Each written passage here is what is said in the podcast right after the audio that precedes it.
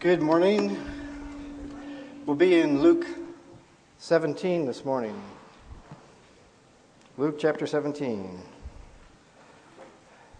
And although we have hit December 1st, I'm going to drag us back a couple of days to Thanksgiving and speak on that this morning.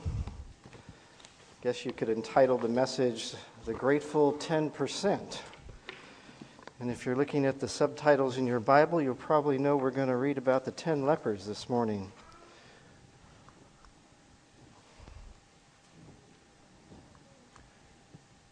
But first, hey, Luke. There we go. Thanks. I wonder if you remember what year was the uh, first Thanksgiving took place. 1621, the Plymouth colonists and the Wampanoag Indians shared an autumn harvest feast in acknowledgement. Uh, it's acknowledged as one of the first Thanksgiving celebrations in the colonies. Contrary to what you might think, they didn't do it every year after, after that. The, uh, the Wampanoag Indians, too, if you've studied your history and remember it, um, helped the, uh, the, uh, the colonists make it through that first winter and survive, and they had a, they had a great feast. Those Indians, their descendants, actually still exist today. So, for more than two centuries after that, um, days of Thanksgiving were celebrated in America for various things, but not like we know it today.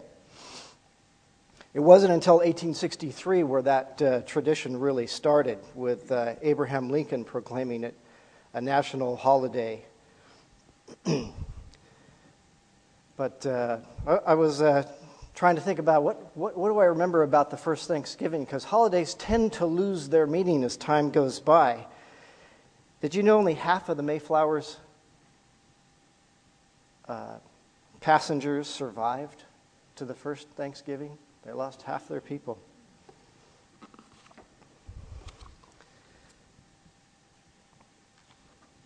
The uh, first Thanksgiving lasted three days.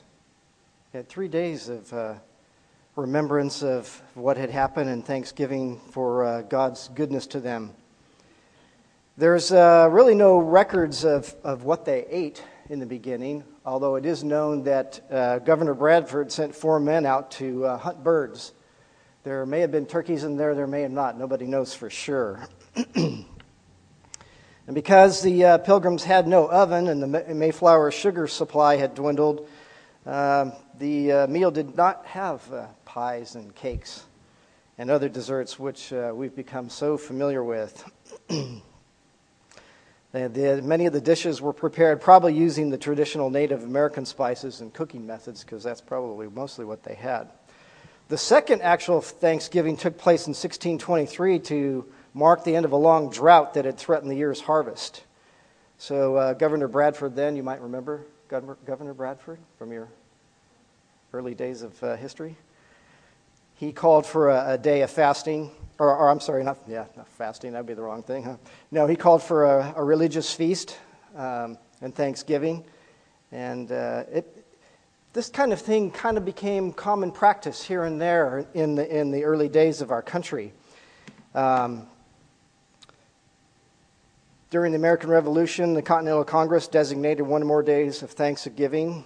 Uh, George Washington issued a, a proclamation uh, when uh, the, the, War for Independence ended.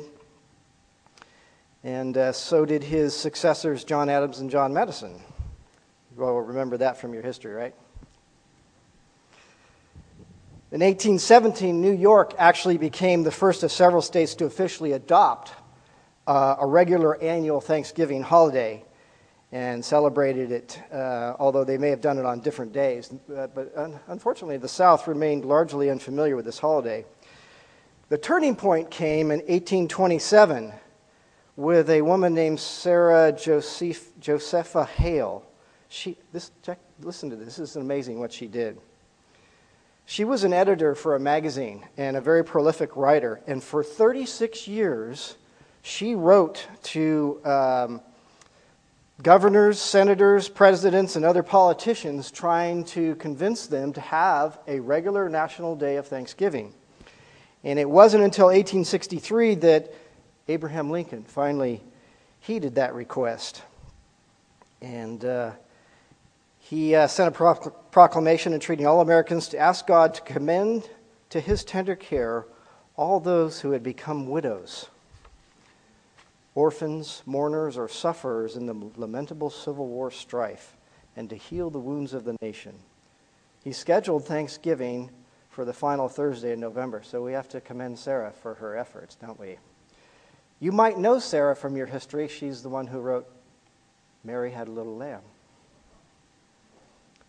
So it was, they began to celebrate it that. Um, that final Thursday in November until 1939 when Franklin D. Roosevelt moved the holiday a week, a week back in an attempt to spur retail sales, or Black Friday. this is during the Great Depression, so he probably had more uh, motivation than, than maybe we do today. But uh, that wasn't well accepted. The, his plan became known as Franksgiving. People were not very happy about that. And so in 41, he switched it back to the final Thursday in November. They didn't have mashed potatoes and pumpkin pies, milk, corn on the cob, and cranberries in that first feast. Probably they did at this point later on. In the beginning, they probably had lobster, rabbit, chicken, venison, fish, eel, squashes, beans, chestnuts, hickory nuts, onions. Sounds good, huh? Not really what we eat today, is it? the pilgrims didn't use forks either. They had spoons, knives, and their fingers. some interesting facts about turkey that um, you might not be aware of. The largest turkey ever raised was 86 pounds. Wow, huh? size of a large dog. Imagine how much it must have eaten. and uh, they found out turkeys can have heart attacks. Not from overeating, though. Uh, the United States Air Force was doing some test runs and breaking the sound barrier, and nearby turkeys dropped dead with heart attacks. You will learn about that in your history books, though. Final fact I'd like to share with you is uh, we're all very familiar with TV dinners. They're famous or infamous now, depending on your, your opinion or need. Uh, started with Swanson, created the first TV dinner. Apparently, one year they had bought too many turkeys and uh, could, couldn't sell them all, and so you can freeze turkey. And so they created the first frozen dinners that way. Of course, you remember that all from your history, right?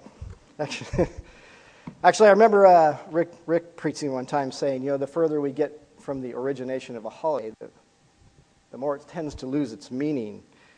And I think Thanksgiving today, we think about eating, don't we? The feast, the parade, the football, days off.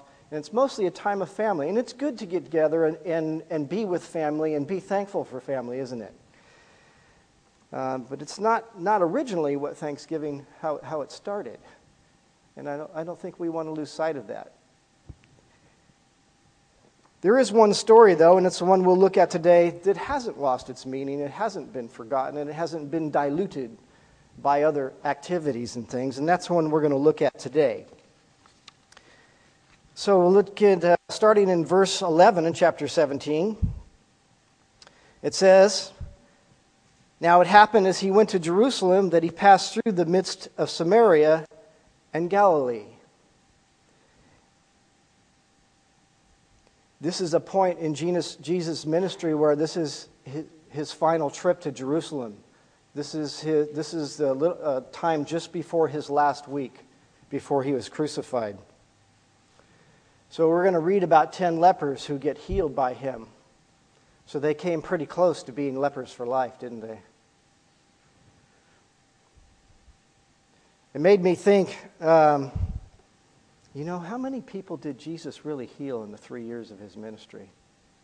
These guys were probably some of the last, weren't they? Well, in John 21, it says Jesus did many things, other things as well. If every one of them were written down, I suppose even the whole world would not have room for the books that would be written. This is, this is my guess, my opinion, but I, I believe that in that time, Jesus traveled around Israel, he probably healed everybody who had faith. So it's good. These, these lepers may have been last, but they didn't need to worry. The mercy of the Lord is great. Verse 12, it says, Then he entered a certain village, and there met him ten who were lepers, who stood afar off. we, have to, we have to pause and talk about leprosy because it's not something common today for us, maybe something that you're not familiar with. Um, it was the worst disease of their day. Uh, it, its physical ramifications were horrendous. Leprosy attacks the body, it leaves sores, missing fingers, toes, damaged limbs. In many cases, the initial pain of leprosy gives way to a loss of sensation. You can't feel anything, which makes it easier to hurt parts of your body. The disease can take 30 years to run its course. And in that time, limbs simply start to fall off. You know, assuredly, it's, it's a horrible disease. And we have the impossible task of trying to fathom what it would be like to be in these guys' shoes because we're going to see their response. And understand their response, you really have to understand their condition. So we can't go back 2,000 years very easily or just read it and try and get a, an idea. But one of the things that we can do is we do have the computer and the internet, and we can actually see pictures. So I have a few pictures of leprosy, and I have to warn you ahead of time that they're graphic. You might not want to look at it.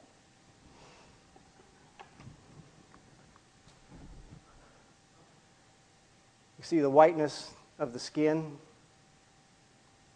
Couldn't feel good to have hands like that, huh?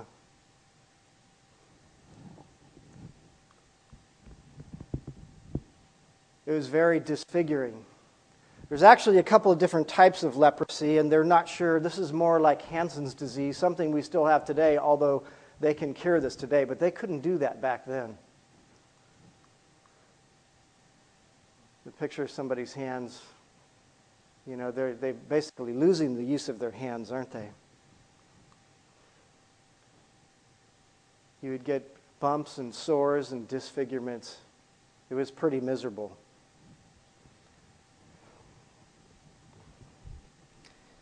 There were other things about leprosy, too, that, that made it a horrible disease.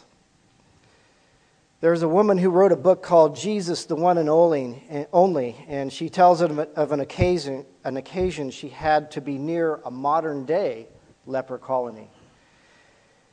Something within her had always, she'd always wanted to minister to lepers.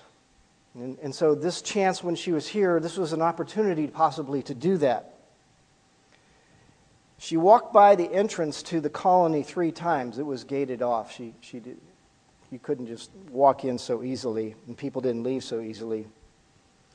And when she looked through the gate, she saw people in there suffering. And she begged herself a chance to go inside and, and to be a witness to them. But she couldn't bring herself to do it. The reason? She said it was the smell that overwhelmed her. She could not work up the stomach to go inside the colony.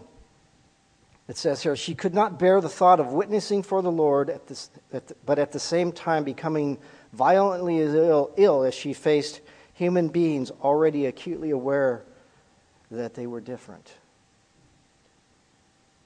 So the trip passed, and she did not go inside. Jesus would have gone in, wouldn't he? So we can gain an appreciation for the condition of these men, what, what they were going through. Grotesque damage to their bodies. It's really an, an attack on our eyesight. It's hard for us to see it. And the smell.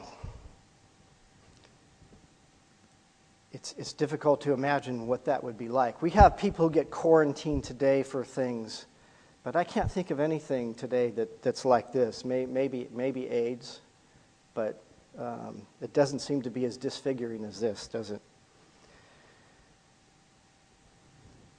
The other thing that, that, that's terrible about this disease is, is the emotional pain.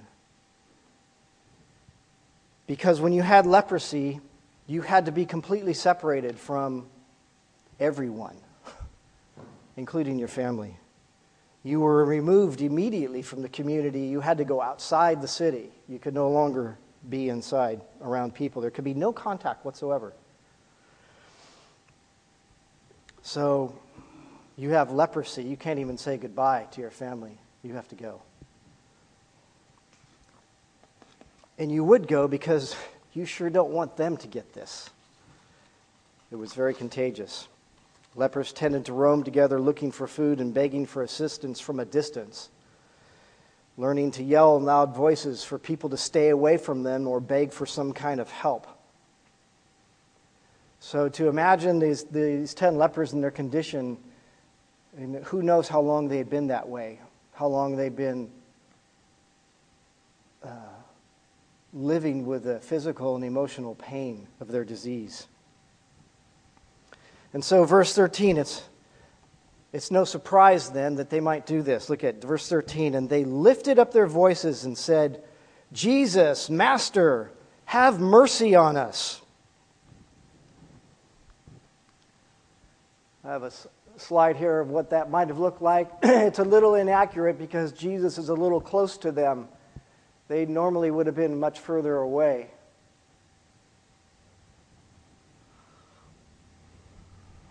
They call him master. The word master here means chief commander or overseer, same word the disciples used uh, when they were recognizing his authority versus his teaching. Uh, for instance, the passage when, uh, when Jesus tells Peter to put the net down, he says, Master, you know, we've been fishing all night, but because you say so, I will do it. And the other time uh, when they're out on the, on the boat going across the Sea of Galilee, and they go up to him and say, Master, we are perishing.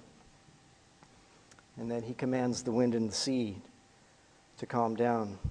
So look at these lepers. How did they know? How did, why did they call him master? You know, they're just filthy lepers. Aren't they disconnected from society? And what was going on? Not the case, because tremendous things were happening. Leprous they may be, but they were not rebellious or stupid. They had seen and heard enough to know that he could do something about their condition. And they ended up being healed while people in his own city who did not have faith were not. They say, Have mercy on us. Mercy, a wonderful thing. They knew what to ask for, didn't they? You think, well, you know, Jesus healed a lot of people, but as a leper, you might not feel like you might be included in that group because you've been outcast from society and Jesus is healing plenty of people. They didn't take that for granted. They didn't want to take mercy for granted. They, they, they, they heard that the Messiah heals all, and they, they had nothing to lose. So in verse 14, he says, So when he saw them, he said to them, Go show yourselves to the priests. And so it was as they went, they were cleansed. You have to ask yourself, why didn't he say, like at other times, your faith has made you well, go in peace? But he doesn't. He says, go see the priests. Well, what are the priests going to do? well, the local priests, if you didn't know, among other things like leading worship on the Sabbath, he was some, something of a health official as well. When you got leprosy, he was the one that said, You have leprosy, you're out. But if somehow you were healed from your leprosy, he was the one who could declare you clean and allow you back into the city. And that would be a great thing because then you could go see your wife or your husband again and your family and your children. So as I was thinking about this, I, I wonder how often that happened. I don't think it ever did until Jesus came along. The priests rarely, if at all, ever pronounced somebody clean. They spent all their time pronouncing people contagious, leprous. So uh, I think that during the three years that Jesus was doing all the healing, you know, the the priests must have been awfully busy pronouncing people clean. A new part of their job. It's a great thing, though, isn't it? So he says, Go show yourself to the priests so they could be declared clean and, and rightfully or legally allowed back into the city and with their families. And then it says, As they went, they were cleansed. So we're going to see that these nine, nine of these lepers, they're not like the tenth leper. But they do have some faith because they do what Jesus says. You have to imagine what actually happened. They, they stand there far off and say, Lord, have mercy on us. And he says, Go, show yourself to the priest. So they begin walking. Now, just a minute ago, they were fully leprous. As they began to walk, they were still leprous. And I don't know how long it took, it doesn't say. But at some point, things changed. Can you imagine this? Okay? So they're headed off in search of the priest, and on their way, they're healed. On their way, a hand comes back and tingles with life. A crutch tripped on a filthy rag as it fell to the ground, and a leg was back, healthy, whole, complete. Skin cleared up. Hair that was once all completely white now turns brown. And can you imagine these nine guys, ten guys walking together? And these things begin to happen to them? because they, they trusted the Lord. They believed that He could do it. And they showed it by doing what He said, even though nothing had happened. You can't imagine their response, the excitement amongst them. Wow, look at this is great. Praise the Lord, huh? They were excited. And they probably started running at that point to go see the priest. You know, get, we get to go back to normal life. Isn't this great? It would be surreal, if you ask me. It would be very surreal, it would be very strange. But in order for that to happen, they, the men had to start walking to see these things happen. I think there's an additional lesson we have to see here in, the, in, the, in this passage. You know, we're, we're going to talk about Thanksgiving, but, but uh, this is faith in action. It's just like Abraham. The Lord said, Pack up your stuff, Abraham, and go to a land I will show you. He didn't tell him where in the beginning, he just said, Go. And Abraham packed and went. He didn't know where he was going, but he trusted the Lord. Something we want to remember too in this Thanksgiving week and even for the rest of the year. We don't want to put conditions on God, do we? You know, He says, Love me despite the disease that you have. He says, Obey me despite what you may feel your lack in talent or resources or whatever. He's fo- he says, Follow me despite whatever oppositions or problems you may have in your life. Say no to temptation while it's still difficult. Praise me in the darkest of nights and in the worst of circumstances. But that's how God is, isn't he? He expects us to trust him, and rightly so. And we should. We should have faith in Him. Because if you praise God only in the good times, only when things are right, that's not really faith, is it? You're not showing it. We, we, we fail to remember at times when we're going through hard things. It's, it's the time to show God that we do really trust Him. And this life is the only time we're going to be able to do that. Once we're in heaven, there's no, no more need for faith.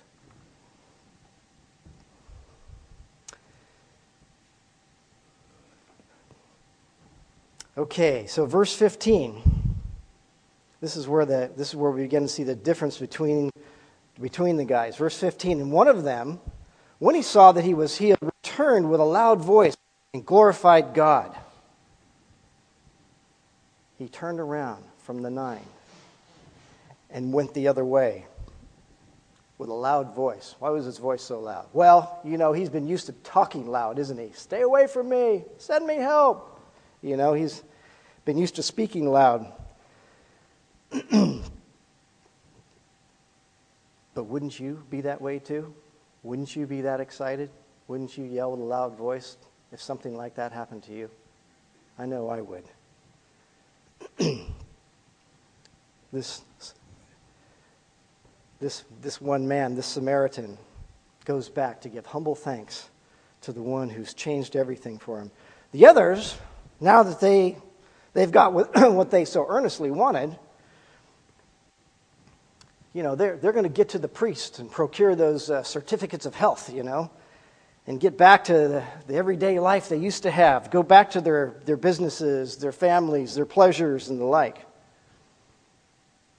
How come the nine didn't act like the one? Why didn't they turn around and do the same thing? I've had an observation that there, there are two, two especially difficult times in life. One of those times is when things are going really well, and the other times is when things are not going so well at all. When things are not going so well, we can tend to make one bad decision after another, can't we? And make things worse. The funny thing is, is that you would think when things are going really well for us, that we would be at the height of our best character. But we don't tend to do that. We tend to, to, to get into our selfish interests. We tend to go after the things that we want. We tend to think more of ourselves as a result as well. There seems to be some pride as well. And sadly enough, when things are going well, and you've seen this in history over and over again, sometimes it even leads to complacency. You would think, wow, you, things are going well. Don't you want to keep it? Don't you want to appreciate it? That's not what we do. We see that principle in Scripture, um, and it's especially uh, significant in spiritual life. I don't know if you've seen this or experienced this before. A lot of you have. You know what I'm talking about. Is that when you see something really great happen spiritually, it's one of the greatest times of temptation. And you have to be careful. You have to be on your guard. The most significant story that I can think of in the Old Testament about that is David. You know, in the, in the beginning of his reign, he's doing really well. He's conquering all, all the other countries. He's bringing peace to the land. He's in charge. He's it. He's the biggest guy. And then he stays home from battle one time, think, and he rests on his laurels. And then he sins with Bathsheba. So we look at these nine They've fallen to that, haven't they? They're, they're so caught up in being better and being able to do what they want to do now that they race off into life to go do all that they had been, all that they had been missing. But the one doesn't. He turns around and he goes. And look in verse 16 what he does. It says, And he fell down at his feet, giving him thanks. And he was a Samaritan. I like to show a picture of that because you don't see this much in our culture in our world today, do you? Somebody down at the feet of another person. This man has a different reaction than the others. And we want to, we want to focus in on that. But you have to imagine that the other, the other nine are running the other way. You wonder if they thought about their friend. Hey, hey, where did uh, Joe go? You know? What happened to him?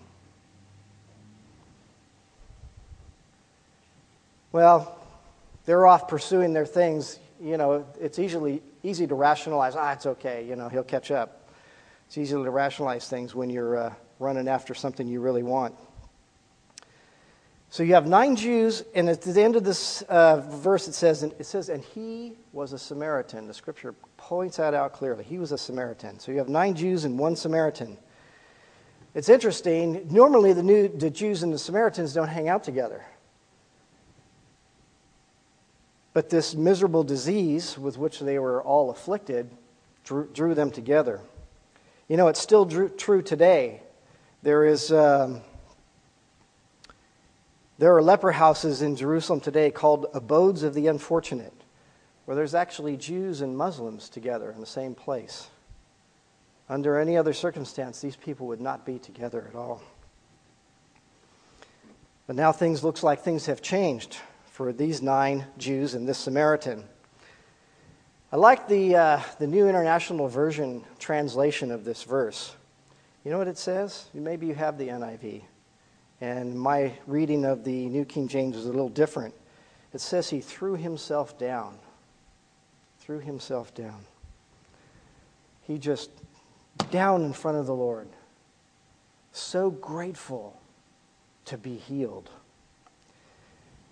it's hard to, hard to imagine this, but I, I thought of the, you know, there are times when people are on an airplane and things don't go well. They have all kinds of problems in the air, turbulence, and they think they're going to die, and the plane actually lands on the ground.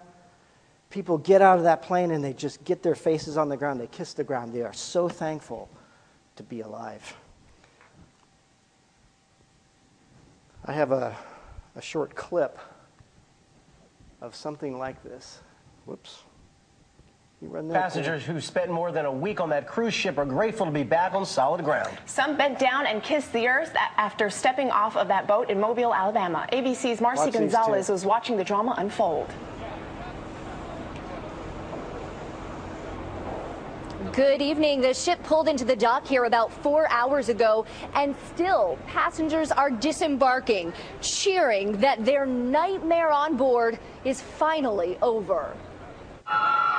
The last miles were the longest as passengers on the Carnival Triumph sweated out their final minutes aboard the luxury liner that became a squalid prison ship. I'm not angry, I'm just so happy to be home, really.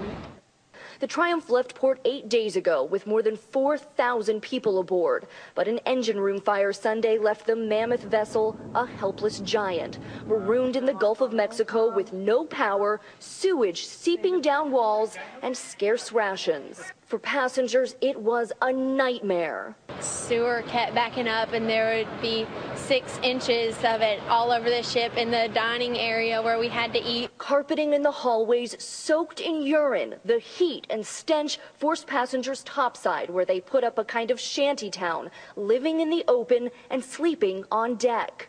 One sick passenger was medevac to safety. A few little medical emergencies, and uh, I, I hope and pray that they're they're okay. Once at port, the passenger's ordeal still isn't over. Buses carried weary travelers on the next leg of their long trip home. Passengers will be reimbursed, offered a free cruise, and $500.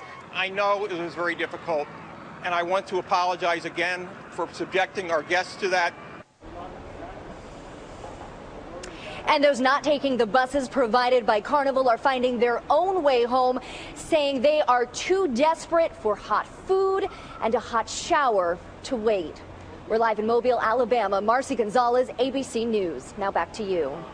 All right, thanks a lot, Marci, for that report. Appreciate that. Unbelievable. You can imagine that will probably be the greatest shower and greatest hot meal they've had in their entire in life. Oh, yeah, for sure. That one woman who was medevaced, in fact, she had suffered a stroke. We're waiting on a word about her condition, too, but obviously a serious condition there, so we're happy to hear they got her uh, off the ship. But you can imagine some folks are like, I don't want to be on your bus. I'm whatever way I can get out of here, get close, you know, get to a friend's house closest to Mobile or a family member or whatever. And not only that, yeah. but I don't want your $500. I don't want your free cruise. I, give me my money back and let me walk away. The president and CEO of Carnival Cruise Lines, uh, Gerry Cahill, did come out and say he was going to get on the ship to personally apologize to the people that were on there. As soon as the ship docked, he said he was going to get on there and apologize. One thing, though, social media has blown up about oh, yeah. how it was a terrible experience, but they were appreciative of the crew members who really did at least try to make it somewhat a decent experience experience. Let's be real. The crew was suffering too. They were through the same awful else. conditions, and the, uh, also, also the bad part. Imagine all those days waiting to get to back to land. Only one functioning elevator on that ship. So 4,000 people trying to get off one ship with one elevator to get back to ground. So you, it took them hours to disembark. They're still doing it. Oh, it's going to take them five hours. Estimation. Those folks all deserve. They're so lucky to be home. yes, they are. we are happy for them. To hell and back. All right. Passengers who. That situation sure made the uh, commentators uh, emotional, didn't it? You imagine, think of the two girls who bent down and kissed the ground, how grateful they were to, to be off that ship. You know, that's. When was the last time you felt that grateful about something? I was thinking about this. You know, gratefulness is an incredible feeling, it's an incredible experience. When you really feel grateful about something, there are a few things that compare with that. I don't know if you can remember in your past. Hopefully, you've had some situations where the gratefulness just went tugged from the bottom of your heart and made you really appreciate whatever it is that had happened.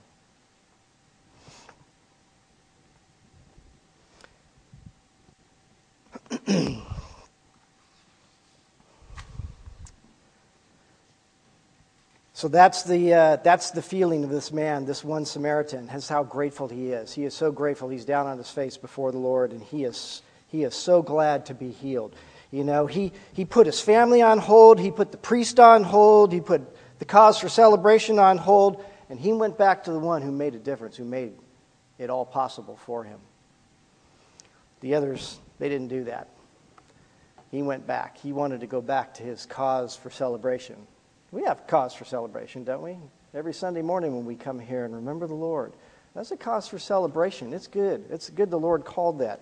It's good for us to remember what it is we've been saved from. So that he comes back and is down before the Lord and so grateful he's thanking him, and, and Jesus says, You're welcome. Oh, that's not what Scripture says, is it? Look at verse 17. Look at the Lord's response says, Jesus answered and said, Were there not ten cleansed? But where are the nine? So he told them to go show themselves to the priest. He didn't, he didn't say, Come back and thank God. But this verse tells us that's what he expected. He expected this to happen. I try to imagine sometimes when you're reading the scripture, especially the Gospels, what the tone of the voice of the Lord is. When he said this, Were there not ten cleansed? But where are the nine? You think he was angry? We've been angry in situations like that, haven't we? How can you be so ungrateful? I don't imagine the Lord spoke in that tone of voice. I think it was a tone of voice that had grief in it, you know? Being hurt. You know, did, didn't I heal 10? Where, where, where's the other nine?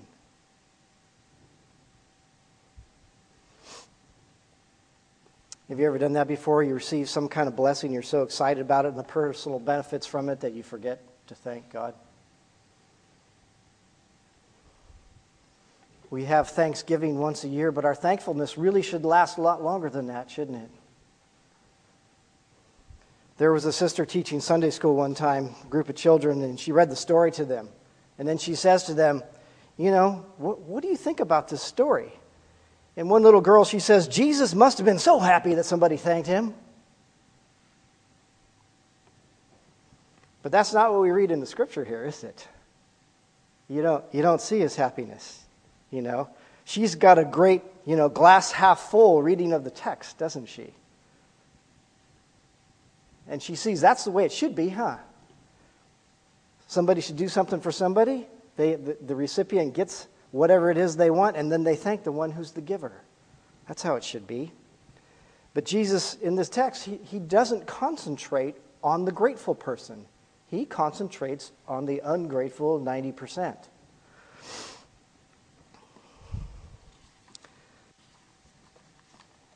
He doesn't even address this man directly when he comes up and he's thanking him. He talks over him and the disciples and maybe other people around. He says, Hey, were there not nine more who were cleansed? Where are they?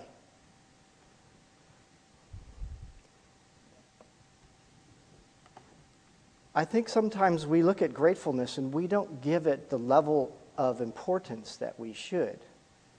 In this text, Jesus makes it very clear that it's very important. It's serious. He really did expect those guys to return. It'd be great if the story was said something different, you know, that Jesus was glad one guy came back and he's, you know, this is great, you know, um, it's good of you to come back and, and give thanks to God for everything you have, you know, keep up this habit in life. It's a good thing. And it, and it would be, wouldn't it? But he doesn't. In verse 18, he asks a third question Were there not any found who returned to give glory to God except this foreigner? It matters to him.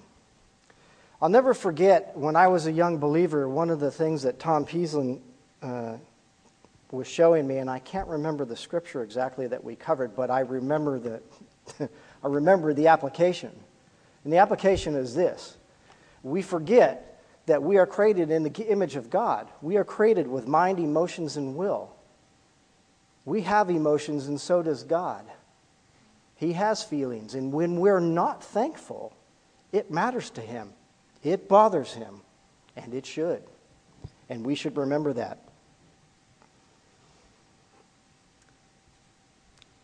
So finally, in verse 19, he says to him, Arise, go your way, your faith has made you well.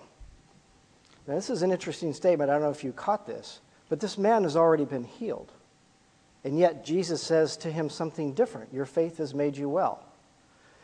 This is one of the neat things about studying the scripture and getting into depth in depth a little bit and maybe seeing some of the meanings of the words. But there are three words that are used in this passage that all seem similar, but they're actually different. Let me point them out to you. In verse 15, it says, One of them, when he saw he was healed, the Greek word there is a medical term and it means to mend or repair. It's like a broken bone finally mending. You know, the guy's all patched up. All right? Following that? Then in verse 17, Jesus says, We're not all ten cleansed. You got to heal and you got cleansed. Okay? This is a different word. This is root word for this is, uh, is uh, our word catheter. It's a medical term too, and it means remove the impurities. Like when a doctor inserts a heart cath, angioplasty might remove a blockage from an artery and it will cause healing. So, naturally, the Jewish connotations of this word are important. To be cleansed was exactly what the priests would be looking for and would declare. Okay? But now in verse 19, Jesus says, Rise and go, your faith has made you well. So you heal, cleansed, and well. This word is a different word than the other two words. It's not a medical word necessarily, although it was used to describe the safe delivery of a baby. Uh, this word means saved. It's the Greek word used to uh, describe people who escape dangerous situations. Sailors surviving a storm at a sea would say they had been, the, the Greek word is sozo, or saved. It's the same word that uh, Matthew used in his gospel when he talked about Jesus would come and save his people from their sins. So, do you realize what's happening here with this one Samaritan leper? He not only got cleansed from his leprosy, he, he showed saving faith in the Lord Jesus. And most commentators say this, this, this guy got an additional blessing, the greatest blessing. It's kind of the opposite of the story of the, of the four guys who bring their paralytic friend to Jesus, and Jesus says, Your sins are forgiven. And then he talks with the, the Pharisees about it, and then he says, Rise, get up, and, and walk. So the guy comes in, is saved from his sins, and then he gets healed. It's the reverse here. This guy comes in and gets healed, and then he gets saved. So now, do you think that just like the other nine who've run off back into life, that now he's been healed, he's been saved, that he's going to get up and walk off and do the same thing? He's going to go back to life now, run back to his, his wife, maybe, one, run back to business and the pleasures of life. Doesn't seem likely, does it? This guy seems different than the others, doesn't he? What is it that's different about him? His gratefulness really pays off here. Because gratitude is not just a matter of being polite, is it? It's just not remembering once in a while to stop and be appreciative of something. I think when I, when I studied this passage, what I really came away with is that gratefulness really needs to be a way of life. We often talk about Christians, the hallmark of the Christians is love. And it is, and it should be. And I think uh, uh, with that comes humility.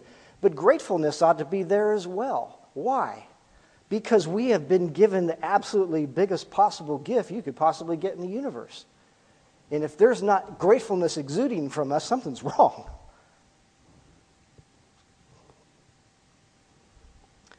One person wrote it, they said, I believe that gratefulness is not a characteristic. You're not a grateful person unless you practice gratitude. And that means reflecting on what you have sometimes, and that means recognizing at the time when somebody does something for you, especially the Lord, that you respond. Living with an attitude of gratitude, a phrase made by the famous Zig Ziglar. And you know something? There is, it's like I say, there's nobody who can have this attitude better than those who know the Lord. We have everything in Him. we, if he didn't give us any more than salvation, that would have been enough. But he's given us so much more. There's so much reason to be living a grateful life and for it to be a hallmark in my life. Living, if you think about it, living a life of gratefulness is really a different kind of life, isn't it? If you really are appreciative of what you have, it's going to make a huge difference here, and then as a result, a huge difference of what comes out here and what you do here.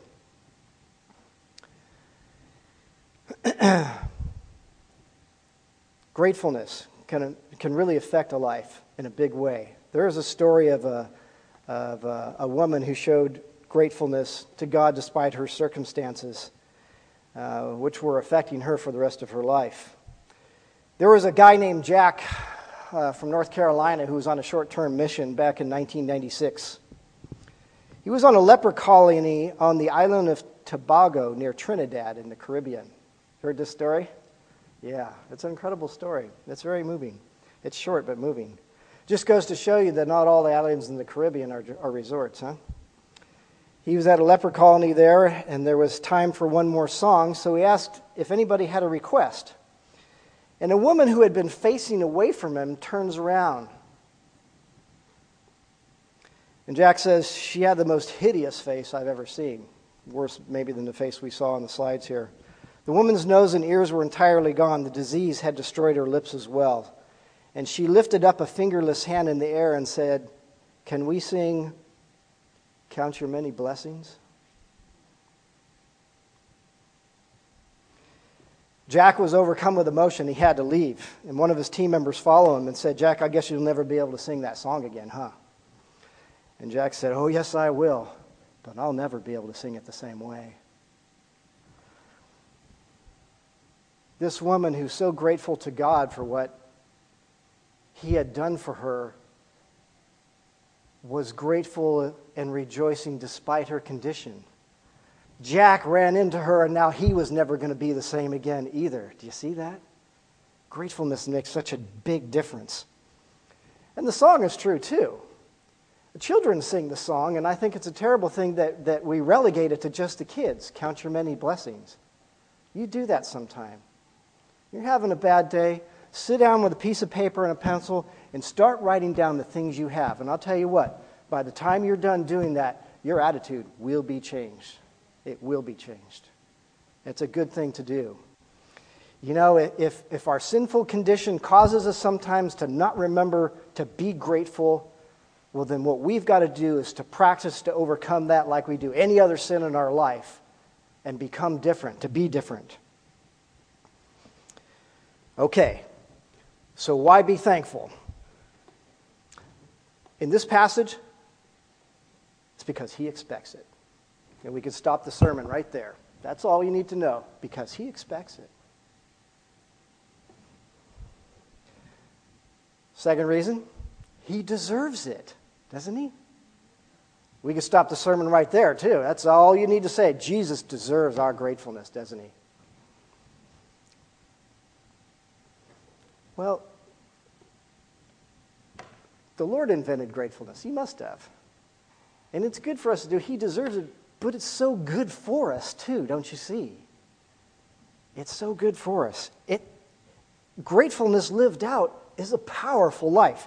You know, I thought of this morning as I was thinking about this, is I thought, you know, everybody from this church lives pretty far apart. We're not all close together, and we're not, not well known by the people who live in this city. But what if we all did live in the same city here and we all went to this church and we knew a lot of people in town, we worked here and everything like that? Would people know us as a grateful people?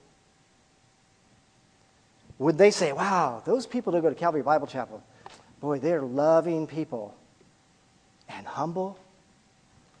And I have never seen some people so grateful before. I wonder what it is they got that we don't got.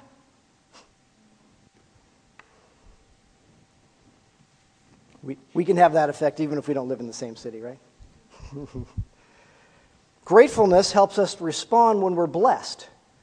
Like David, if he'd been grateful for things that were going on and kept, his, kept doing things that he was supposed to, he would not have got into trouble. If we keep our head on straight and when great things happen to us, the first thing we do is remember to, oh, thank you, Lord. And anybody else who is involved. Gratefulness helps us go through trials. When bad things happen, the world doesn't have this, only we do. I know that all things that happen to me, God's using for my good. I can even be thankful than that. The world can't understand that at all. But it's a promise of God. Gratefulness. It unlocks the fullness of life. It turns what you have into enough and more. It turns denial into acceptance, chaos to order, confusion to clarity. It turns a meal into a feast, house into a home, a stranger into a friend. that sounds like a glass half full attitude, which is a good attitude to have, don't you think? So, is that it? Do we Christians just have glasses half full? I want to tell you today that's not our case. Scripture says we have glasses where it's been pressed down, shaken together to get as much in there as possible, and it's flowing over. That's the kind of life we have. We don't have to worry about this half glass stuff. You got to realize that. The world doesn't have that. I'd like to, uh, to close with, with two things. With gratefulness, you're going to want to remember to think outside the box. Let me just tell you a short story about that. There was a father and mother of a young man killed in the military in a little church. One day they came to the pastor and told him they wanted to give a monetary gift as a memory to our son who died in battle. The pastor said, That's a wonderful gesture on your part. He asked if it was okay to tell the congregation, and they said it was. So the next Sunday, he told the congregation the gift was being given in memory of the dead son. On the way home from the church, another couple was driving, one of the couples from that church was driving down the highway when the father said to his wife, Why don't we give a gift because of our son? And his wife said, But our son didn't die in any conflict. Our son is still alive. Her husband replied, That's exactly my point. That's all the more reason we ought to give in thanks to God.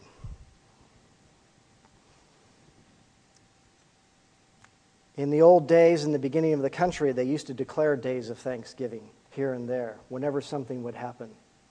No reason why we can't do that sometimes in our life, in our day. Maybe as a church, maybe as a family. It's a good thing, I think.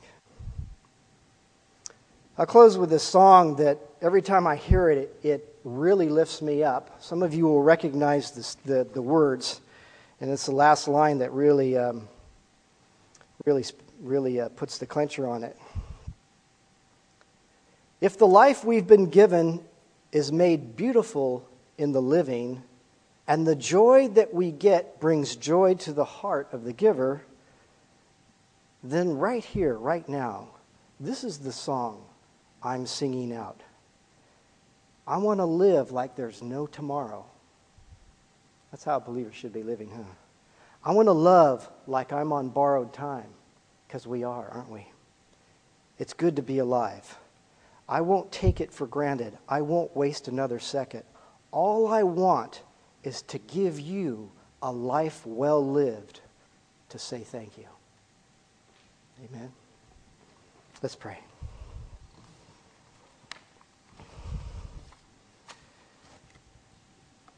Lord, we thank you so much this morning for all that you've done for us.